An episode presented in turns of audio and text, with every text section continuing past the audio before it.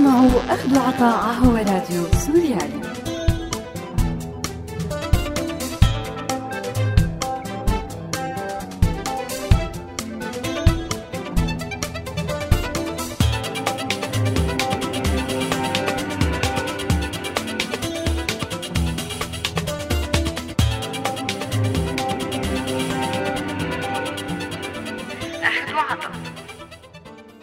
مرحبا وأهلا وسهلا فيكم مستمعينا بحلقة جديدة من برنامج أخذ وعطاء راديو سوريالي. معي أنا رنيم داغستاني. أزمة اللجوء الفريدة من نوعها بهذا القرن أو الأكثر صعوبة من أيام الحرب العالمية الثانية. نتج عنا حركة لجوء لأعداد كبيرة من السوريين. وصل تقريبا ل 4 ملايين شخص انتشروا حول العالم حسب آخر الإحصائيات بسنة 2016 بعيدا عن القوانين الناظمة لهذا الموضوع رح نحكي بحلقتنا لليوم عن الأسباب السياسية والاقتصادية والإنسانية يلي خلت وبتخلي بعض الدول والمجتمعات يكون عندها قبول أكبر للاجئين السوريين من نظراء تانية لإلها. واستمرارا للقائنا من الأسبوع الماضي رح نسمع أجوبة أكثر من ضيف حلقتنا محمد الحواري الناطق الرسمي باسم ال UNHCR بالأردن. أسباب قبول ورفض اللاجئين بمختلف دول العالم متباينة كتير وبتختلف بين مجتمع وتاني. وأحيانا في خلاف عليها ضمن المجتمع نفسه. رح نحاول نقسم هاي الأسباب لثلاث محاور أساسية أسباب اقتصادية، اجتماعية وسياسية.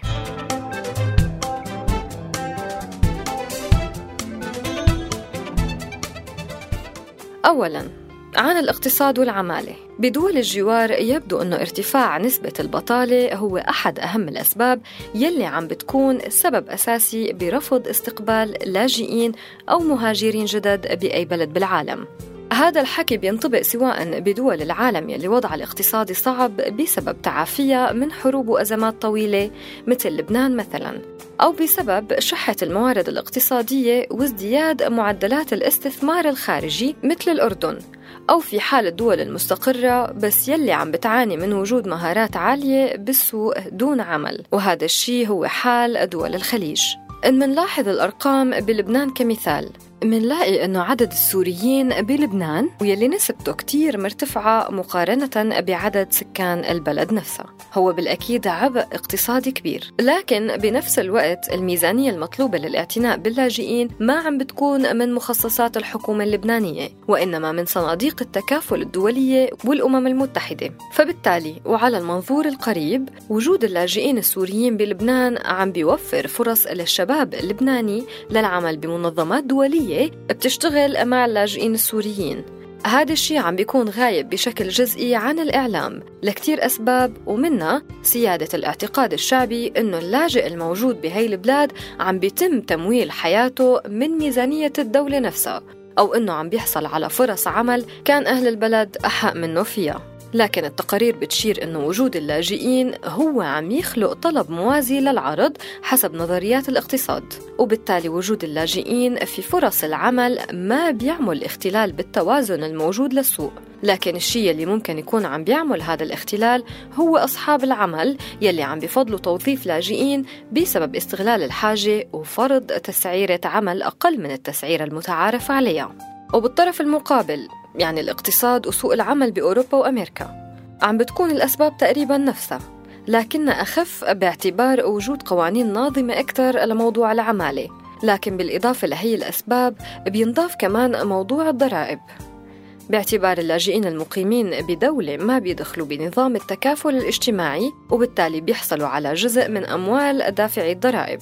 وهذا الشيء ما عم بيكون مقبول عند نسبة من أهالي البلاد. وهي طبعا نسبة متفاوتة لكل بلد حسب فهمهم لنظام التكافل الاجتماعي.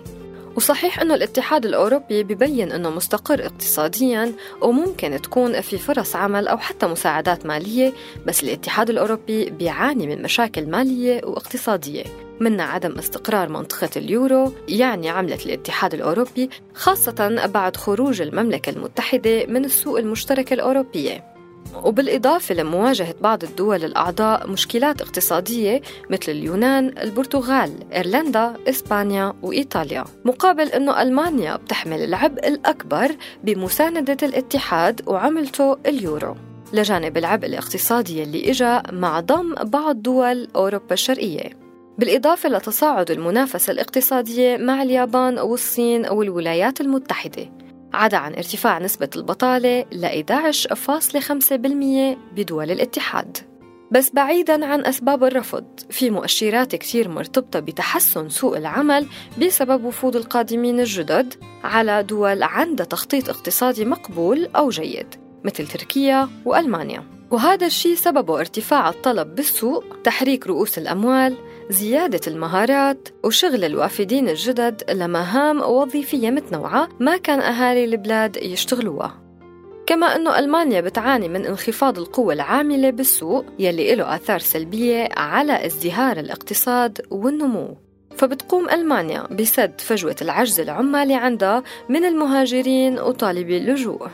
انخفاض القوة العاملة بالسوق له آثار سلبية على ازدهار اقتصاد البلاد والنمو بحيث أنه النقص بالعمالة بيؤدي لانخفاض تمويل صناديق التقاعد والتأمين الصحي وانخفاض المستهلكين والمنتجين للبضائع بالسوق المحلية وقلة دافعي الضرائب يلي بيدفعوا لبناء المدارس والطرقات. وهالشي بدوره بيؤدي لانخفاض بمعدل النمو وبالتالي تدني مستوى الرفاهية بالدولة. لهيك بينعد انضمام المهاجر للعمالة تخفيف لاستنزاف الخزينة العامة للدولة. ففي بعض البلدان فتحت بابها بشكل مؤقت لحتى تقوم بسد هالفجوة عندها من المهاجرين وطالبي اللجوء. ومع ازدياد العجز السكاني من دون محاولة تعباية الفراغ بالسوق الناجم عن تقلص عدد السكان بيصير من الصعب ملء شواغر العمل بالشركات. لذلك دول الشيخوخة مثل ألمانيا بتقوم باستقبال اللاجئين لتسد العجز السكاني ولاستمرار دوران العجلة الاقتصادية. بالمقابل بتقول بعض المصادر أنه بريطانيا على عكس ألمانيا ما بتعاني من قلة عدد السكان خاصة بسبب وجود كتير مهاجرين فيها ولا بتعاني من الشيخوخة بنسبة عالية هالشي اللي خلاها ما تفتح أبواب للاجئين خلال السنوات الماضية.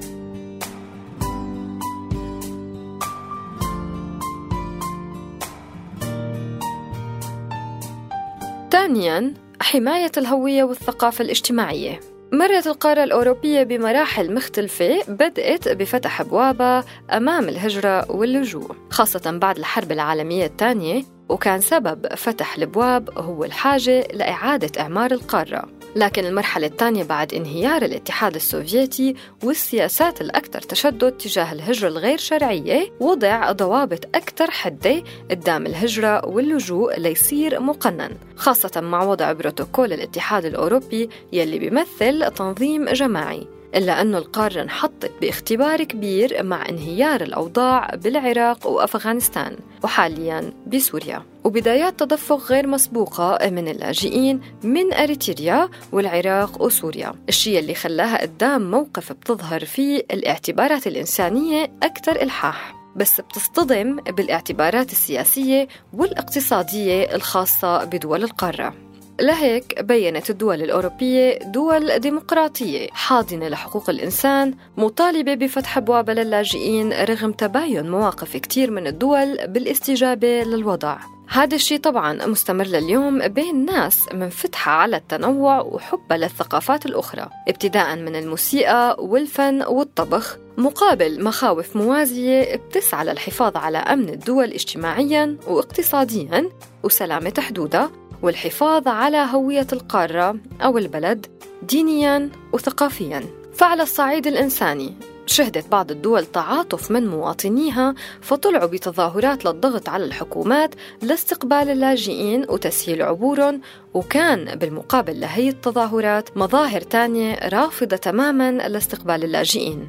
بتقول بعض الدراسات يلي انعملت مؤخرا إنه أكبر نسب رفض استقبال اللاجئين بأوروبا هي ببولندا وهنغاريا وهذا الشيء يمكن بيرجع لاسباب عالقة بذاكرة الشعب من الحرب العالمية الثانية. ولكن نفس الأسباب كانت كفيلة لأنه تكون ألمانيا وإسبانيا أقل الدول رفضا للموضوع أما بمنطقتنا فالموضوع كان أخف بكتير باعتبار النسيج الثقافي والاجتماعي بيشبه بعضه بين دول المنطقة.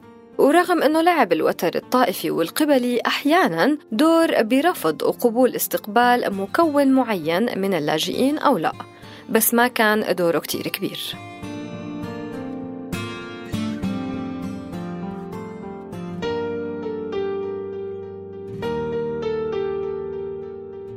ثالثا أسباب سياسية واجتماعية ومكافحة الإرهاب. بظل تنامي الأزمة بسوريا من سنة 2011 لل 2016 ومن قبل العراق وأفغانستان وأريتريا والتداعيات المختلفة على دول الإرسال والاستقبال. شهد العالم اختلاف بسياسات الدول الأوروبية تجاه اللاجئين سواء من اللاجئين أو المهجرين القسريين وصار في شبه تحديد بالقواعد والسياسات بحيث أن تضيقت الخناق وفقا لأطر قانونية ومؤسسية بظل الإجراءات المعقدة للحفاظ على الدولة القومية ومخاوف الإرهاب. الشيء اللي أدى لانقسام ومواقف متباينة على مستوى القارة وهالشي يعتبر اختبار حقيقي من ناحية الأمن الهوية قيمة الإنسان والانحياز للديمقراطيات الغربية وحقوق الإنسان. بس كان في مين استفاد من الموضوع بشكل كبير؟ فتصاعد دور اليمين بأوروبا وتزايد شعبية هي الأحزاب بالدول مثل ألمانيا وفرنسا واليونان خاصة اليمين المتطرف ويلي هو حاكم بالدنمارك لعب دور كتير كبير لأن اليمين معروف بأنه من أشد الرافضين لاستقبال اللاجئين بأوروبا وخاصة المسلمين منهم. ولهيك بيتعرض أتباعه للاجئين مثل ما صار سابقا بألمانيا مع تصاعد أزمة اللاجئين على الحدود المقدونية. وعلى الحدود المجرية وقت هاجم أعضاء اليمين المتطرف مراكز اللاجئين وحرقوا المساجد ببعض المدن الألمانية. ومن الجدير بالذكر أنه نزوح ولجوء السوريين بيشبه أحداث خريف 1944 و 1945 فترة نزوح الألمان من شرق الرايخ النازي هربا من تقدم الجيش السوفيتي ووفاة ما بين 400 ألف ومليونين شخص بعد ما تشرد من 10 ل 12 مليون شخص بأجواء جليدية مأساوية. شكل هذا الأثر الوجداني عامل محفز لاستقبال اللاجئين الفارين من الحرب. ومن الجدير بالذكر أنه ألمانيا بتعاني من نكسة ببنيتها السكانية من الحرب العالمية الثانية. الشيء اللي خلاها تستقبل اللاجئين ليسدوا العجز بسبب عدة ظواهر أهمها معدل الولادات المنخفض وارتفاع متوسط الأعمار وانخفاض حاد بمعدل الولادات. فبين سنة 1989 وال 2009 تم إغلاق 2000 مدرسة بسبب عدم وجود عدد كافي من الأطفال. بين 2015 وال 2016 غلب على سياسات الهجرة الأوروبية الطابع الأمني بمعنى التركيز على البعد الأمني بإدارة أزمة اللاجئين من خلال مجموعة من السياسات. ركزت من خلال الدول الأوروبية على التعاون مع دول جنوب المتوسط يلي تعتبر مصدر وممر للمهاجرين لتشديد الرقابة على حدودها ومنع تدفق موجات الهجرة الغير شرعية لدول الاتحاد الأوروبي فضلا عن مراقبة شبكات التهريب. أما الدول يلي بتتسم بمساحتها الجغرافية الكبيرة وعدد سكانها القليل ففتحت أبوابها لاستخدام اللاجئين لكن بشكل محدود بحيث أنها بتحدد الكفاءات المطلوبة أو شروط معينة بالعائلات أو الأشخاص يلي بدها تستقبلهم مثل كندا. يلي بتبلغ مساحتها نحو 9 ملايين و985 ألف كيلومتر مربع الشيء اللي بيصنفها بأن الدولة الثانية بالعالم من حيث المساحة وعدد سكانها بيبلغ نحو 36 مليون نسمة. هالشي بيعني أنه سوق العمل بكندا بحاجة لأيدي عاملة إضافة لقلة نسبة إنجاب الأطفال بين أوساط الكنديين وشيخوخة الأيدي العاملة بالبلاد. لذلك كندا فاتحة أبوابها لاستقبال اللاجئين ولكن بشكل مقنن.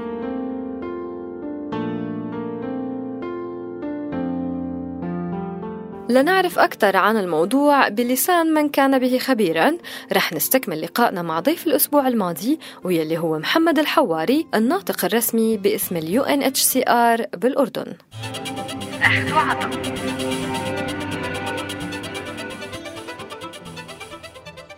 على المستوى الاجتماعي أحيانا عم بيكون في رفض أو أو تململ أو تأفف من المجتمع المضيف لاستقبال اللاجئين، ليش برأيك عم بيصير هالشيء وكيف عم تتعامل مع المؤسسات العاملة على الأرض؟ ما بيخفى عليك إنه نحن في الأردن كمثال ولبنان كمثال آخر، عراق ثالث نعم. هي دول أساسا بنيتها التحتيه ضعيفة جدا. صحيح. اقتصادها أصلا ضعيف. يعني لا نريد أن ننتقل لمواضيع اقتصادية وسياسية لكن إذا المنطقة الاسباب تؤخذ بعين الاعتبار. يعني من من سنوات طويلة من قبل الأزمة السورية صحيح والدول صحيح. أصلا هي بالكاد تتحمل مواطنيها. ودولة مثل الأردن تحديدا يوجد فيها 41 جنسية لاجئة. صحيح. 41 جنسية لاجئة من اللجوء الشركسي والشيشاني والفلسطيني واللبناني والسوري والعراقي. هذه الدورات المتتالية المتتالية المتتالية وبلد موارده قليلة. بالتالي يعني شعروا بالإرهاق آه، لا ننسى أنه بعد شهر وشهر وشوي بنكون تمينا السنة السادسة. صحيح. ست سنوات من أزمة بالجوار أضرت الأسواق المحلية من الخضروات من التجارة من النقل من من من الصناعة من أمور أخرى وأضافت رقم ليس بالقليل. الأردن تصنف ثاني دولة في العالم. من ناحية استضافة اللجوء للسكان المحليين كل ألف مواطن يقابل 87 لاجئ. هذه نسبة ضخمة بالنسبة لبلد محدود الموارد وعدد سكانه أساسا ما بين 6 إلى 9 مليون. صحيح. فمن هون يعني لازم نستوعب إنه الناس لما تتململ لأنه تعبت أرهقت أجهدت. المستشفيات بالكاد تكفي للمواطنين فما بالك لما يكون في لاجئين. آه السوق العمل في عليه تنافس أساسا من قبل من الأعمال الوافدة وتدخل نعم. الأعمال اللاجئة مع الأعمال الوافدة. والناس من الإرهاق والجهد اللي عليها ما بتستوعب آه هذا اللاجئ وين بده يشتغل وين ما بده يشتغل. فبيحس إنه هو جاي ياخذ مكانه في العمل إنه بيسمعوا عن المساعدات اللي بتوزع من خلالنا أه. للاجئين. بتوقعوا إنه اللاجئين بيحصلوا على مبالغ عالية. هذا الفقد في التواصل. نعم. والفقد في عدم إيصال المعلومة الصحيحة بيزيد من الكراهية لقدوم اللاجئ. نعم. بالإضافة للأسف يعني وأنا يعني ليس المفروض أن أذكر هذا الشيء لكنه هو حقيقة. خطاب الكراهية الاعلامي بعض الأحيان بيلعب دور كبير. يعني أنتم كإعلاميين مسؤوليتكم كبرى في الحفاظ وصيانة حياة هؤلاء اللاجئين نعم. بالكرامة. من خلال إيصال المعلومة الصحيحة لهم؟ ويجب عليكم احترام المجتمع المضيف بإيصال المعلومة الصحيحة أيضا لكلا الطرفين حتى تكون الرؤية واحدة. صحيح. يعني كلنا نقف مع اللاجئين لأنه عدم الوقوف مع اللاجئين هو مشكلة ستعود سلبا حتى على المجتمع المضيف. أطفال اللاجئين إذا لم يذهبوا إلى المدارس نحن نتكلم عن أجيال مفقودة. لما السنة الماضية في أحد التقارير لا أذكر أي منظمة من المنظمات ذكرت عن ثمانين ألف طفل لم يذهب إلى المدرسة. يعني نتحدث عن ثمانين ألف إنسان فقدوا مستقبلهم. صحيح. ما هو السلاح الرئيسي التي تستطيع من خلاله التطور والتقدم سوى العلم؟ كشعب مستضيف يجب أن يعلم أنه عندما يفتح المجال لتعليم الشعب اللاجئ هذا اللاجئ يجب أن يستعد كي يعود غدا ويبني أرضه من جديد. صحيح. يعني هاي المفارقات هي اللي بتسبب هذه الثغرة ما بين الحب والكراهية ما بين الاثنين شو هي آليات التنسيق بين المفوضية والمؤسسات الدول الدولية عفوا والمحلية والحكومية العاملة على الأرض؟ طبعا إحنا بشكل آه، مباشر مع كل المؤسسات الداخلية تحديدا حتى الدولية نعم. عندما نطرق قضية مثلا لجوء سوري أو عراقي أو غيره دائما بنذكر الشعب المستضيف وبنحاول أنه نوفر ما بين ال 25 بعض الأحيان نصل إلى 30% من المساعدة بتروح للشعب المضيف حتى نعم. يكون في توازن أنت في عندك نظام اقتصادي إحنا ليش بندعم فقط الأكثر احتياجا ما بندعم الاحتياجا؟ في خط فقر وفي خط فقر مدقع ما بينهما من يماس الادنى هو الأولى بالمساعدة. ما بنمس ما بنعطي الفقير نعم. بنعطي اللي معدم لأنه لما أعطى المعدم بالتمويل القليل اللي عندي برفعه شوي بصير مع الفقير. صحيح. فلما يصير في فقر عام أحسن ما يكون في انعدام عام. صحيح. من نفس هذا المبدأ ومن هذا المنطلق بنحاول انه نوفر المساعدة أيضا للمكان للدولة المضيفة حتى تستطيع الاستيعاب والاستمرار. نعم. لما أنا أبني بنية تحتية للصرف الصحي، شوف على المستوى البسيط. في أحد المدن مثل مدن المفرق أو الرمثة وغيرها أنا ساعدت هذه المدينة أن تبقى نظيفة وخالية من الأمراض مثل فيروس الكبد الوبائي وغيره. صحيح. لأنه لما ازداد عدد السكان ازداد الاستهلاك صحيح. لما ازداد الاستهلاك ازداد التلوث فدائما لازم يكون عندنا نظرة أبعد ويجب أن نعلم أنه وإن حل السلام اليوم في سوريا مع البنية التحتية التي نشاهدها في داخل سوريا هي ليست فقط بنية تحتية بنائية بل أيضا بنية تحتية مجتمعية نعم. في الكثير من الكراهية والبحث عن عن الثأر ومن قتل أخوه ومن قتل ابن عمه فعندنا سنوات حتى تتعافى الأنفس وتتعافى الأرض حتى تستقبل هذول اللاجئين بالتالي امامنا ما لا يقل عن عشر سنوات حتى يعود هذول اللاجئين إلى بلدانهم. نعم. اذا كل خطة استجابة يجب أن تطرح للاجئين يجب أن يكون لها بعد طويل المدى وليست صحيح. خطة قصيرة. صحيح. بدي أتشكرك محمد. هيك وصلنا لنهاية لقائنا. محمد الناطق الرسمي باسم ال UNHCR شكرا لك. شكرا لكم وشكرا لكم لمواصلة طرح هيك مواضيع ويجب أن نعلم إنه إيصال المعلومة الصحيحه للاجئ هي تماما مثل إيصال الغذاء. اللاجئ فقد وطنه فقد كثير من معلوماته. وأنتم يد مهمه جدا لإيصال المعلومة له شكرا لكم شكرا شكرا محمد. اخذ وعطا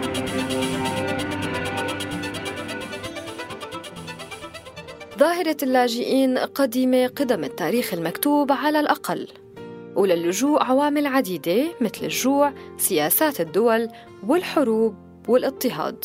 وعرف القرن الثامن عشر موجة كبيرة من الهجرة وكانت لأسباب إيديولوجية. فاندلاع الثورة الفرنسية والإرهاب يلي رافقها أدى لنزوح 150 ألف فرنسي يعني نحو 6% من السكان. وطلبوا اللجوء بالبلدان الأوروبية المجاورة. والحرب يلي سجلت تاريخ بين الشعب الشركسي والقوات الروسية الغازية بمعاونة من مجامع المرتزقة القوزاق. ويلي أدى لإبادة وتهجير قسري للشراكسة لتركيا وسوريا والأردن العراق وفلسطين. وكمان شهدت المنطقة العربية حروب واستعمار مثل بفلسطين والعراق ويلي أدى للجوء البعض لدول تانية. وكان دائما في مؤيدين ومعارضين لتواجد اللاجئين ببلادهم. ولهون بتكون خلصت حلقتنا لليوم من برنامج أخذ وعطاء معي أنا رنيم داغستاني على راديو سوريالي. انطروني الحلقة القادمة. سلام.